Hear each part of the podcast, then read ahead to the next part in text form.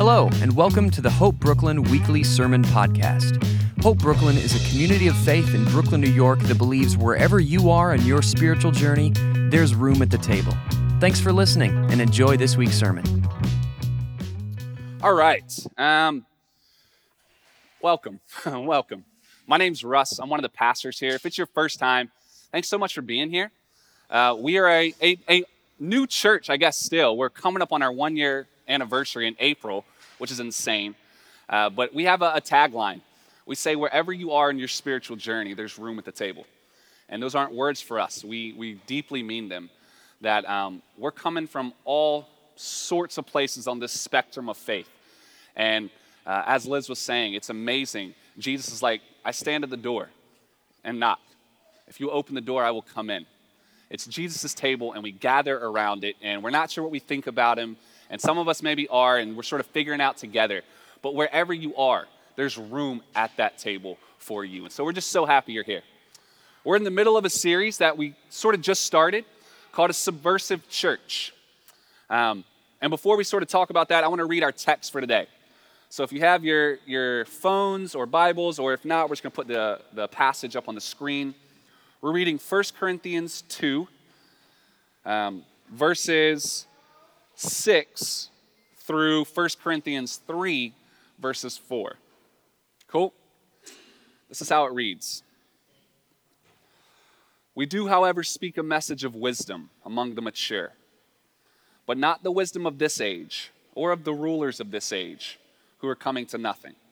No, we declare God's wisdom, a mystery that has been hidden and that God destined for our glory before time began. None of the rulers of this age understood it. For if they had, they would not have crucified the Lord of glory. However, as it is written, what no eye has seen, what no ear has heard, and what no human mind has conceived, the things God has prepared for those who love him. Now, these are the things God has revealed to us by his Spirit. The Spirit searches all things, even the deep things of God.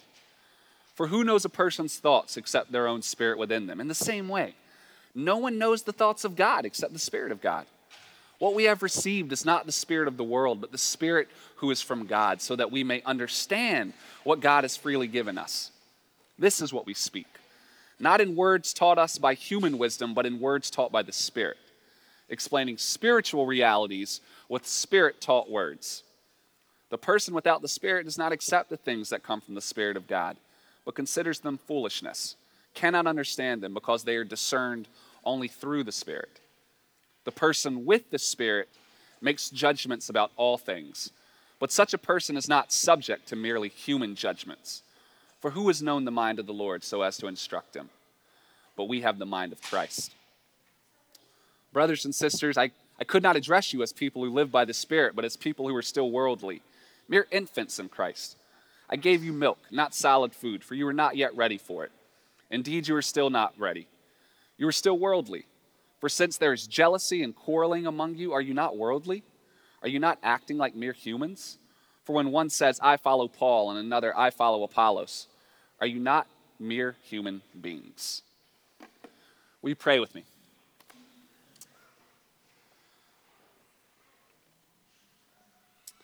Lord, we, uh, we open up our hands and our hearts today. Some of us know you, some of us aren't sure about you. Some of us just came with a friend. And like, what is Christianity? and your response to, to each person in this room is just open up your hands, open up your hearts. We pray, Lord, that the message, um, as we sort of dive into what Paul's talking about today, that our eyes would see you that our eyes would truly see how good you are. Forgive us when we listen to louder and lying voices more than to yours, which is the voice of truth, the voice of love. Yeah, the voice of love. Give us ears to hear you today. Give us eyes to see. It's in your name we pray. Amen. So if you're joining us for the first time, we're looking at Paul's first letter to the Corinthians, the church in Corinth. And in this letter, what's going on? Paul is attempting to shape a new community of new Jesus followers, about 30 to 50, most scholars estimate, who are living in Corinth and are sort of called out of that Corinthian environment into a new people. And so the, the wider Corinthian environment, similar to our own in New York City, this is a people who is very competitive.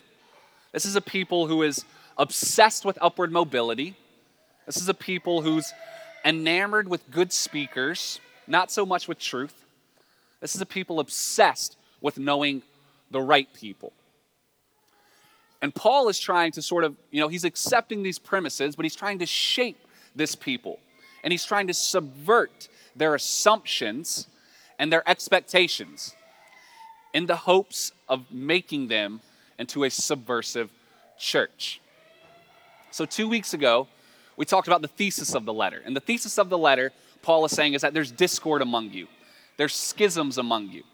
And where there are schisms, where there are factions, we saw it in our own passage, where he goes, Some say, I follow Paul, some I follow Apollos. Where there are factions and schisms, that's evidence that you're not yet totally grounded in Christ. You're still acting like a human because you're still obsessed with power and obsessed with upward mobility. And we said that the, the opposite of schisms is actually not unity, it's reconciliation. So Paul says what's unique about the community of Christ is that they get to work to reconcile with one another. And then last week, Joseph talked about the wisdom of God, which is entirely grounded in the cross of Christ. And he had this, this, um, this illustration, this really profound illustration. Like, I'm pretty sure he stayed up late working on that. And he's basically hinting at, brilliantly, what's going on in all of us. What, what Christians call the original sin, right? But basically, it's this idea, whether you're a Christian or not, it's this idea that something's not right. Something's not right in us. Something's not right in the world. There's a, a separation. And just for the time being, just pretend like God isn't over there, right? There's just a separation. We, in and of ourselves, the world in and of itself, is not okay. And we're trying to find everything, whatever it is, to make it okay.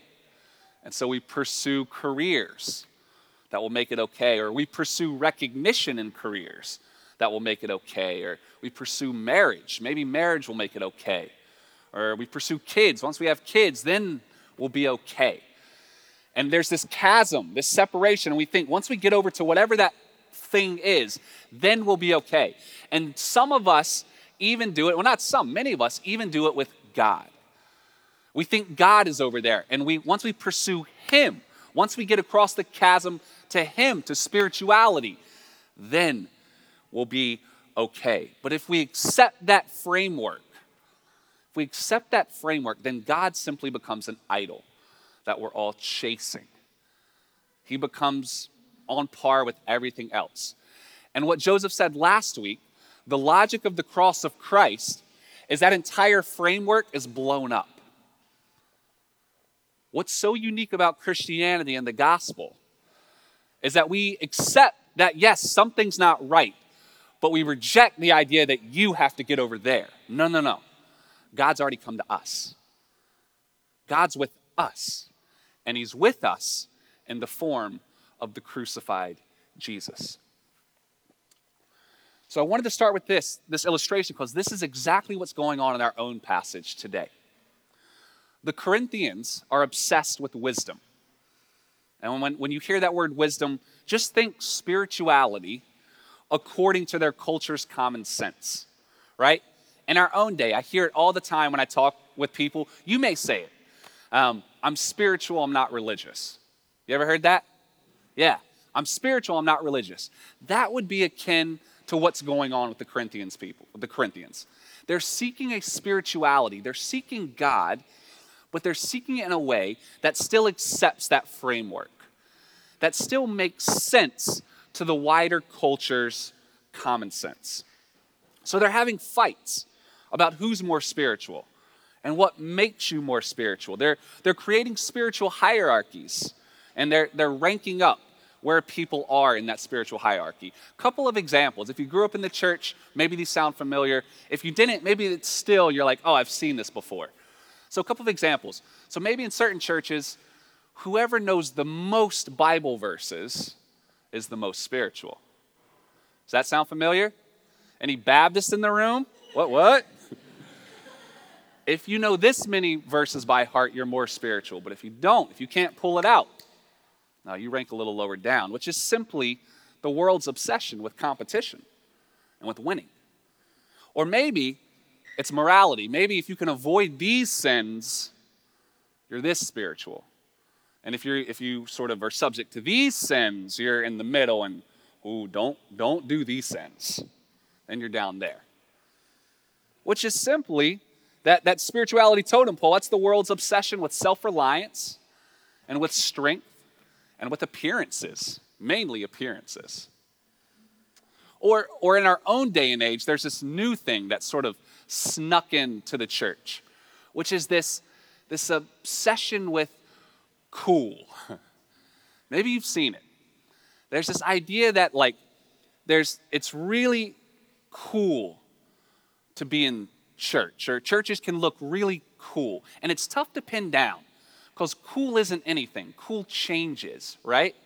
Um, it's not the clothes, it's, it's not the personalities, it's not the looks. Those are all just manifestations of it.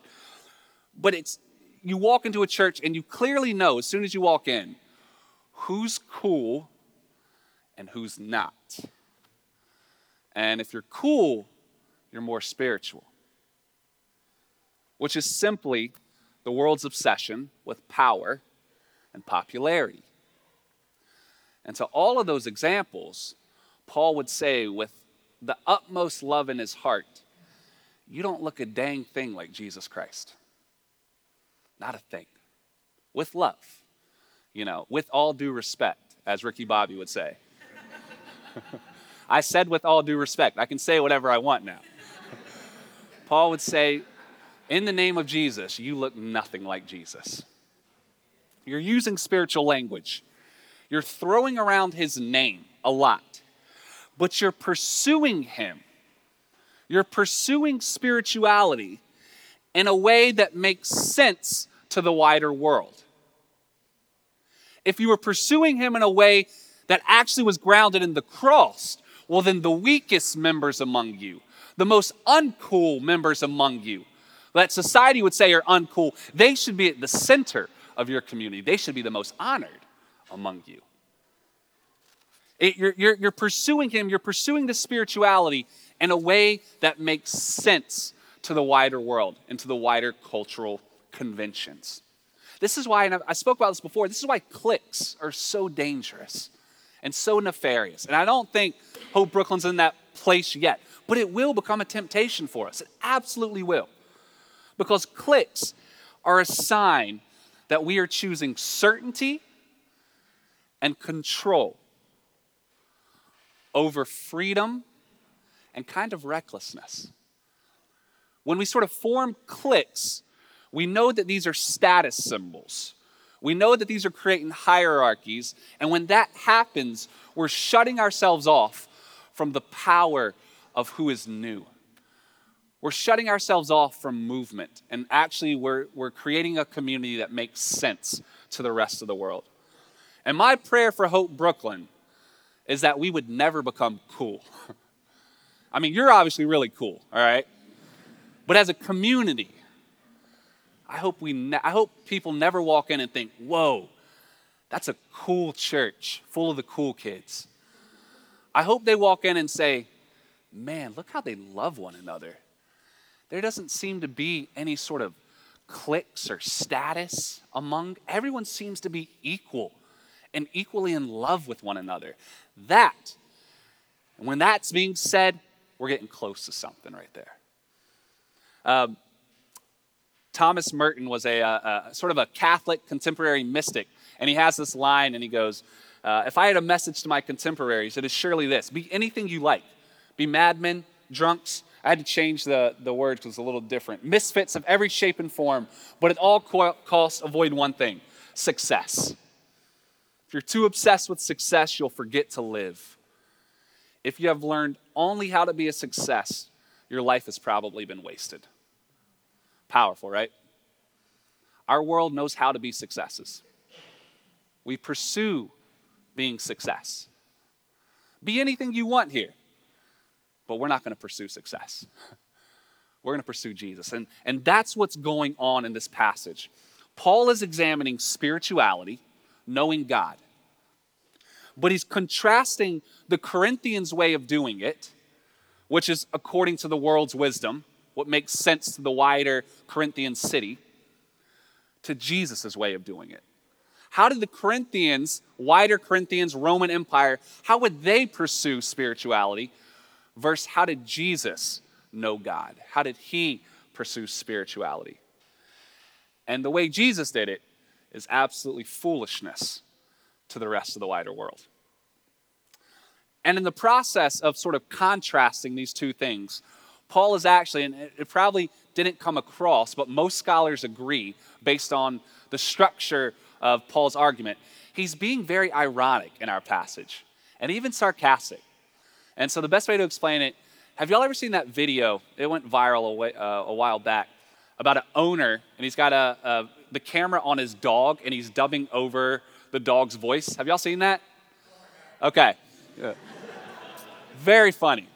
Basically, he's dubbing over this dog. So, like, you see the, the dog, and you hear the owner's voice, and the owner's like, hey, uh, you know how much I love bacon, right? And then the dog's uh, uh, mouth moves, and you hear the voice going, uh, yeah, you, I, I, love bacon too. and, and, the owner's like, well, I made bacon the other day. Oh, oh, did you? Oh, that's, that sounds really nice. and it goes on and on, right? And he's like, and then I took that bacon. Oh, what'd you do next? What, what happened next? And the dog's mouth is moving. He's just doing the voice. And then it goes on and on. And then the owner goes, and I took the bacon dripping with grease. Oh, yeah, yeah. What happened? And I gave it, yeah, to the cat. And then the dog goes, ah. it's really funny. And that's basically what Paul's doing right here. Seriously, though, this is what is going on. Paul is sort of accepting the conventions of the Corinthians' mindset, the world's wisdom, and he's baiting them. He's goading them on. And then at the very end, he just slams the hammer and shows them how he was messing with them the entire time. So, the first part of our passage, is what he says. He goes, We do, however, speak a message of wisdom among the mature, but not the wisdom of this age or of the rulers of this age who are coming to nothing. No, no, no. We declare God's wisdom, a mystery that has been hidden and that God destined for our glory before time began. None of the rulers of this age understood it, for if they had, they would not have crucified the Lord of glory. However, as it is written, what no eye has seen, what no ear has heard, what no human mind has conceived, the things God has prepared for those who love him. Now, I know you're like, wait, I, I don't get it. um, in the Greek, the, the first word in that sentence, it's structured a little different for English, but it's Sophia, wisdom.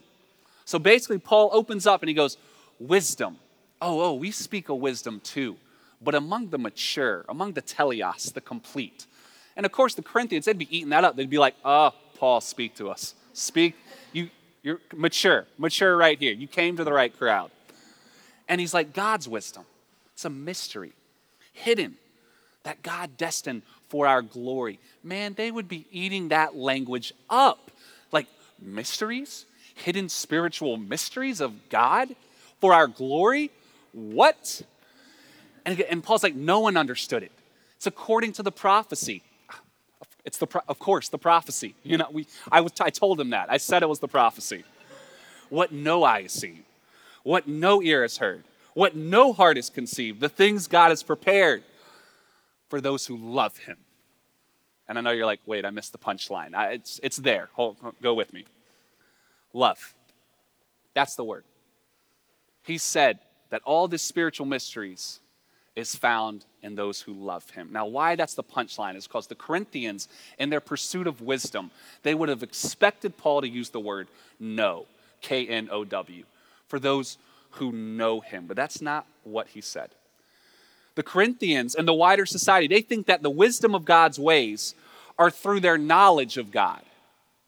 that you pursue spirituality, you know God actually through intellectual knowledge. And Paul is saying that's not the case. The way we relate with God is not through knowledge, but through love. So, an example I know many of you have, have talked to me about when is Hope Brooklyn going to start Bible studies? And I love Bible studies, and we are going to start Bible studies at some point. But I've been cautious. And here's why because I don't think Bible studies are the best way to grow in Christ. If this is true, if the way we actually grow in our spirituality, in our knowing God, our relating with God is not our intellectual knowledge, but through love, then Bible studies are not the best way. They are a way, and I absolutely think that this is the story of God that we subject ourselves to and that forms us, but they're not the best way. I grew up in a church where we had tons of Bible studies, and we had one of the most violent splits over the type of music that was played. I grew up in the church where we had tons of Bible studies. And yet, then, when my friends who got pregnant before they were married were systematically shunned by the church, they knew. They knew the verses. They didn't know love. They didn't know love. And Paul says, this was last week, but it's part of his argument. He goes, I resolve to know nothing among you except Jesus Christ and Him crucified. Paul is saying the mysteries of spirituality, the way we relate with God, is not through knowledge, but through love. And the clearest form of that type of love, the clearest embodied form, is when we stare at the crucified Christ. Jesus, who on the night he is unjustly betrayed, he's unjustly handed over to be killed, is praying in the garden. And he doesn't understand, he doesn't know what God is doing. But he prays, Not my will, Father, but yours be done. And then on the cross, doesn't know, doesn't intellectually understand what's going on. And he cries out, My God, my God, why have you forsaken me? The core of the Christian faith is the deepest existential question that emerges out of love. God is on a cross crying out from love, My God, my God, why have you forsaken me? Love. Love, says Paul, this type of love, a love that abandons knowledge for the sake of obedience, that demonstrates true spirituality. There's a, a great book by C.S. Lewis called The Screwtape Letters. And it, it's, uh, it's, it's essentially, it's just um, correspondence, letters, written from a guy, uh, not a guy, written from a character named Wormwood, um, uh, or character named Screwtape to a character named Wormwood. Screwtape is sort of the senior, a senior um, demon in hell. And he's writing to a junior demon about uh, how to tempt a human away from Jesus. And so it's their correspondence. And he has this line in one of his letters that he's writing to Wormwood, and he says, Be not deceived, Wormwood. Our cause is never more in jeopardy than when a human, no longer desiring, but still intending to do our enemy's will, our enemy meaning Jesus, looks round upon a universe in which every trace of him seems to have vanished. Ask why he has been forsaken and still obeys. That, that is the core of love. That is the core of the cross. I mean, for anyone who's married in the room or in a really significant relationship, that's the core of the relationship. Is it not? Uh, love is not um, loving someone when they're easy to love. What we really want to know when we stand up and we take marriage vows, we're not asking and promising to love you when you're really easy to love, when you're successful and when you're beautiful and like when you're like happy. No, no, no. no. What we really want to know is when I'm at my absolute worst, when I've exposed the utter darkness inside of me, when I'm old and wrinkly and when there's nothing good and lovable about me, will you still choose me? That's the deep question of love. And according to the crucified Christ, the answer is yes. Yes, I will. This is what's going on. Paul is contrasting knowledge versus love as true spirituality. And there's another way, this is so evident for many of us in this room here. In the, in the, um, the issue of religious despair, religious despair. Many of us, I've had many conversations, and I myself do this too. We ask questions like, Where is God? God, where are you? I don't see you. I don't feel you. What happened? Where are you? And I, I would humbly contend, using this passage, that perhaps we're not getting an answer because we're looking for him in an intellectual way instead of looking for him as he says he'll be found, which is through love. And again, if the cross of Christ is our like perfect manifestation of love, it's love is sacrificial commitment. It's, it's like we're, we're all inside a house, right? And we're crying out, Where are you, God? And God's standing outside the house saying, Hey, I'm, I'm outside the house. And it's like, Why have you forsaken me? No, no, no I, I haven't. I'm, I'm just right outside the house. Just come outside the house. I'm right here. It's like, Do you not love me? No, I, I do. I'm just, you're, you're looking for, you, I'm not in the house. I'm outside the house. Many of us, that house represents our intellectual pursuit of God, our knowledge, our, our attempt to know, to understand. And he says, You relate with me not through knowledge, but through love of the least of these. I love this quote. It's a kind of a long quote. It comes from a poet named Christian Wiman, um, who has a phenomenal book called My Bright Abyss. Uh, he's a poet and a professor at Yale, and he's a Christian. And this is what he says He goes, Religious despair is often a defense against boredom and the daily grind of existence. Lacking intensity in our lives, we say that we are distant from God and then seek to make that distance into an intense experience.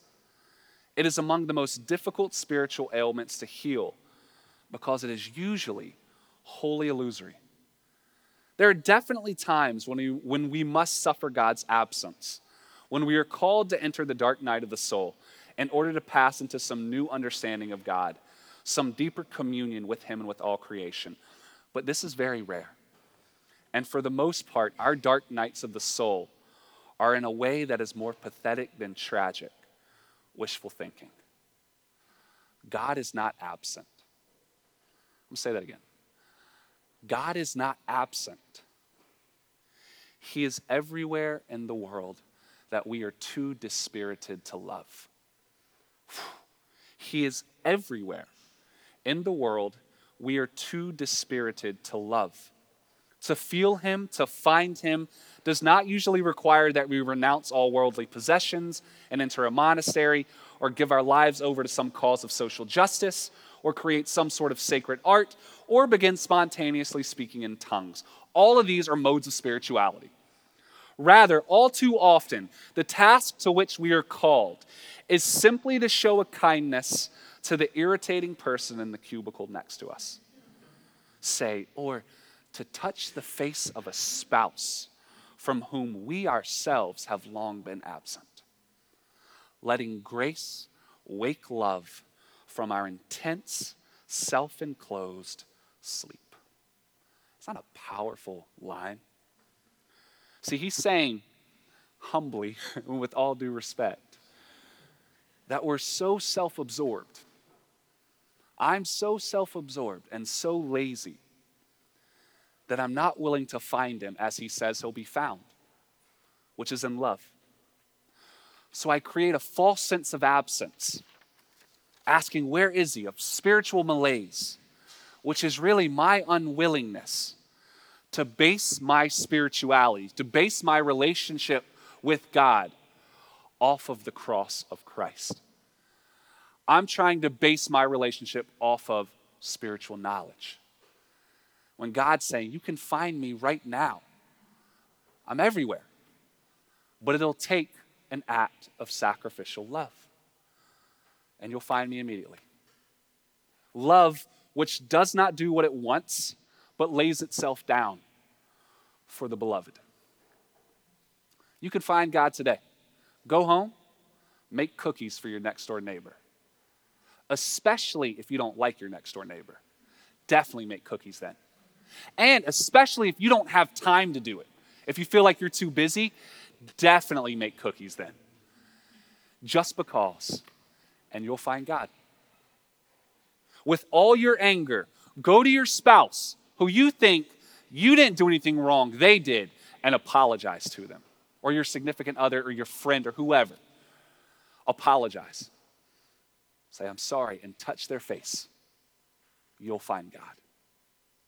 To the colleague who is driving you crazy, show them undeserved kindness. They haven't done anything to earn it, they've been backstabbing you, they've been messing with you. They're a terrible colleague. Show them a, a tangible action of kindness. Bring them breakfast on Monday. Actually, listen to them. And right there in that moment, in that sacrificially laying down of yourself for them, in a real action of love, you'll find God. Death to self through a real action, through abandoning understanding what's going on, allows grace to awaken love in us that awakens us from our self enclosed sleep. God is not absent, He's everywhere in the world that you and I are too dispirited to love. Paul continues, back in his ironic voice. He says, These are the things God has revealed to us by His Spirit. The Spirit searches all things, even the deep things of God. Corinthians are like, Yes, He does. He searches the deep things. For who knows a person's thoughts except their own spirit within them? In the same way, no one knows the thoughts of God except the Spirit of God. What we have received is not the Spirit of the world, but the Spirit who is from God, so that we may understand what God has freely given us. And the Corinthians are like, we, You're right. We've received the Spirit who is from God. We can understand these things. This is what we speak, not in words taught us by human wisdom, but in words taught by the Spirit explaining spiritual realities with spirit taught words. Give us those spirit taught words, Paul. The person without the Spirit does not accept the things that come from the Spirit of God, but considers them foolishness, cannot understand them, because they are discerned only through the Spirit. The person with the Spirit makes judgments about all things, but such a person is not subject to merely human judgments. They would have loved that. I'm not subject to human judgments anymore? Yes. For who has known the mind of the Lord so as to instruct him? And here comes the hammer.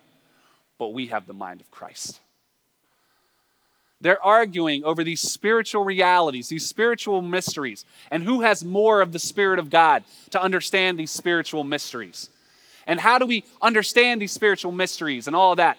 And Paul says, Well, you're right, right? You know, like you do have the Spirit of God. You can understand these spiritual mysteries and these spiritual mindsets. But if you really want to know what that mindset is, we have the mindset of Christ.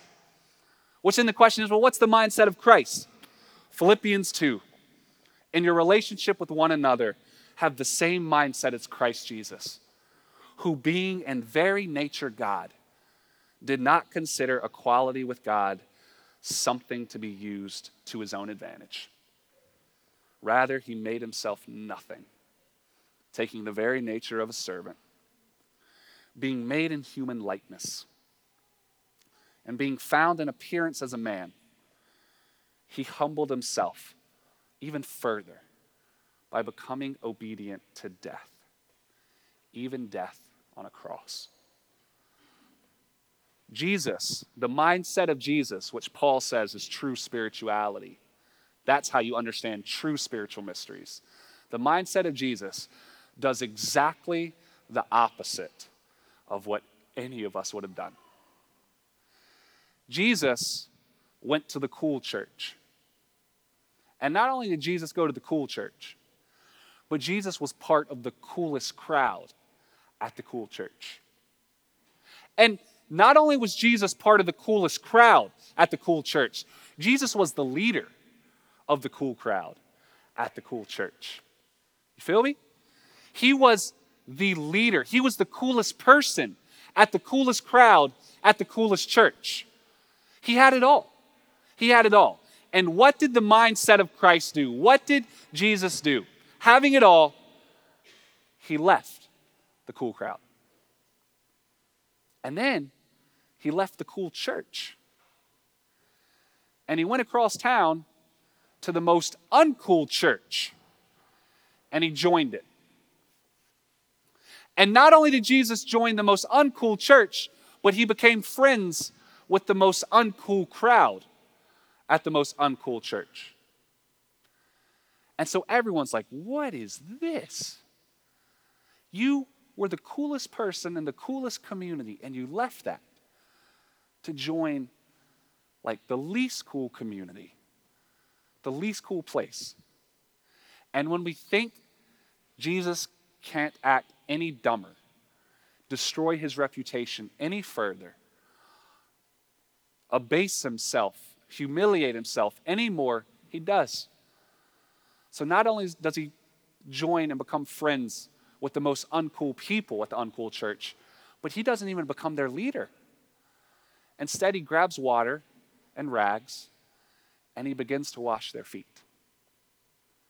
He begins to go around and wash their feet. And he goes, If you really want to know who God is, it's right here. This.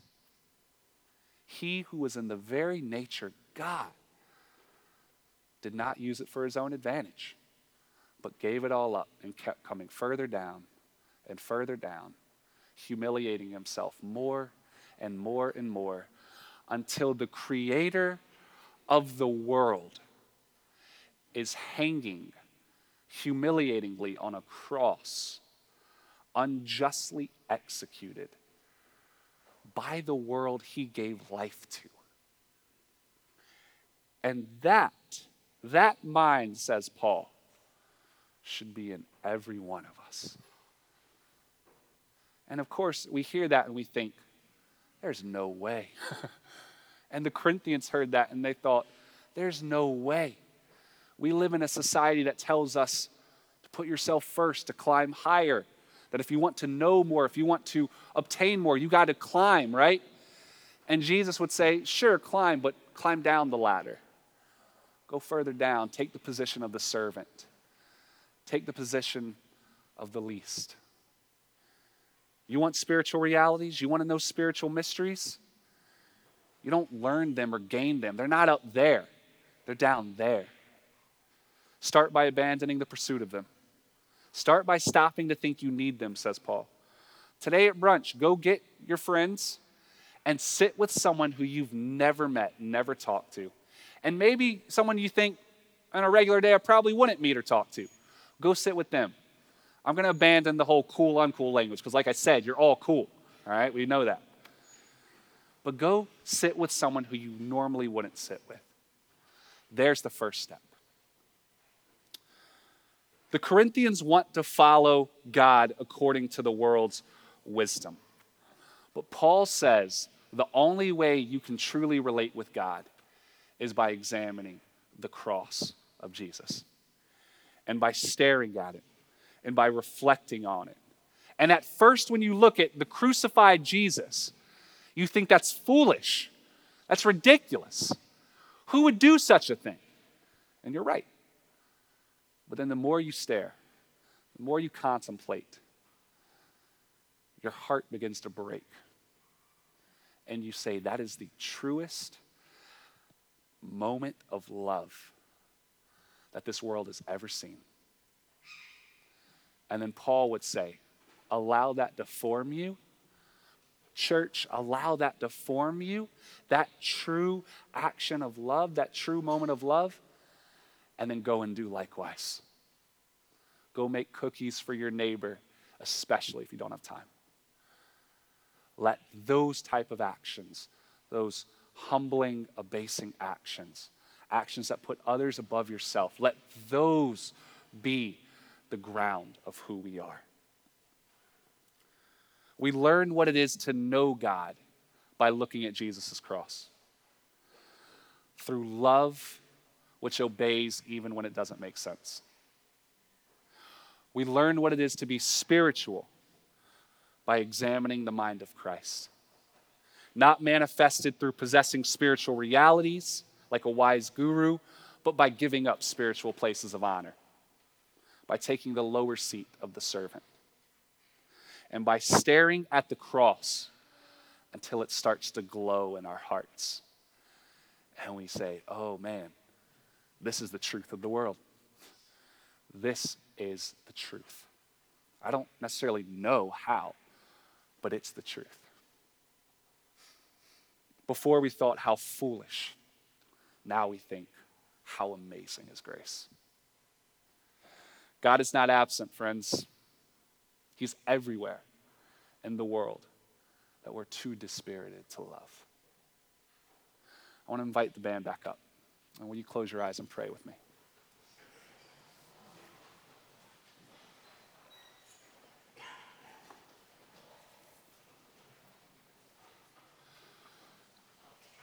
Jesus, right now we just we silence our minds, the questions we have, the fears we have, the doubts we have, and we turn our hearts towards you hanging on a cross. The most heinous ways to be executed reserved for the worst of the worst. The worst society has. And you're up there. Unjustly, you're up there. You didn't do anything wrong. You lived a life that set free and that gave people hope and joy and acceptance and love. And you were put up there because you're a threat. And as we stare at you, Lord, would our hearts be woken to what love is? That right there is the true center of God.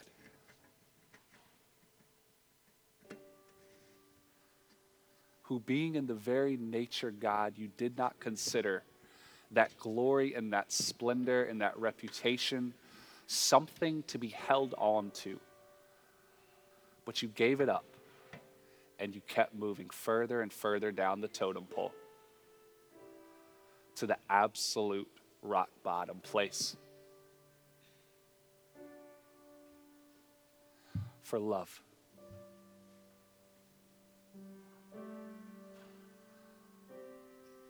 If you're in this room today and you wouldn't call yourself a follower of Jesus, but something is stirred in your soul, something is moving as you stare upon this image of a crucified man, I just want to invite you to push into that. Just in your heart, just say, Lord Jesus, or just say, Jesus, reveal yourself to me. Show me your love.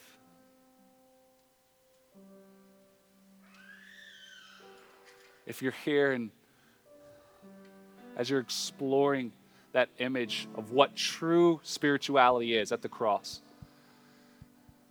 and you feel in your heart the need to be baptized, the need to take that next step, I want to encourage you to do so. Just say, Yes, I'll follow. Even though I don't understand, I'll follow. And if you're here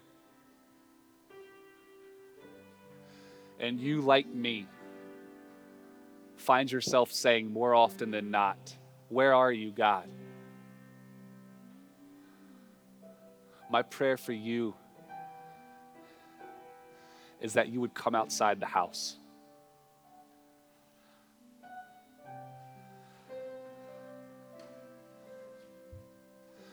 That you would allow grace to awaken love,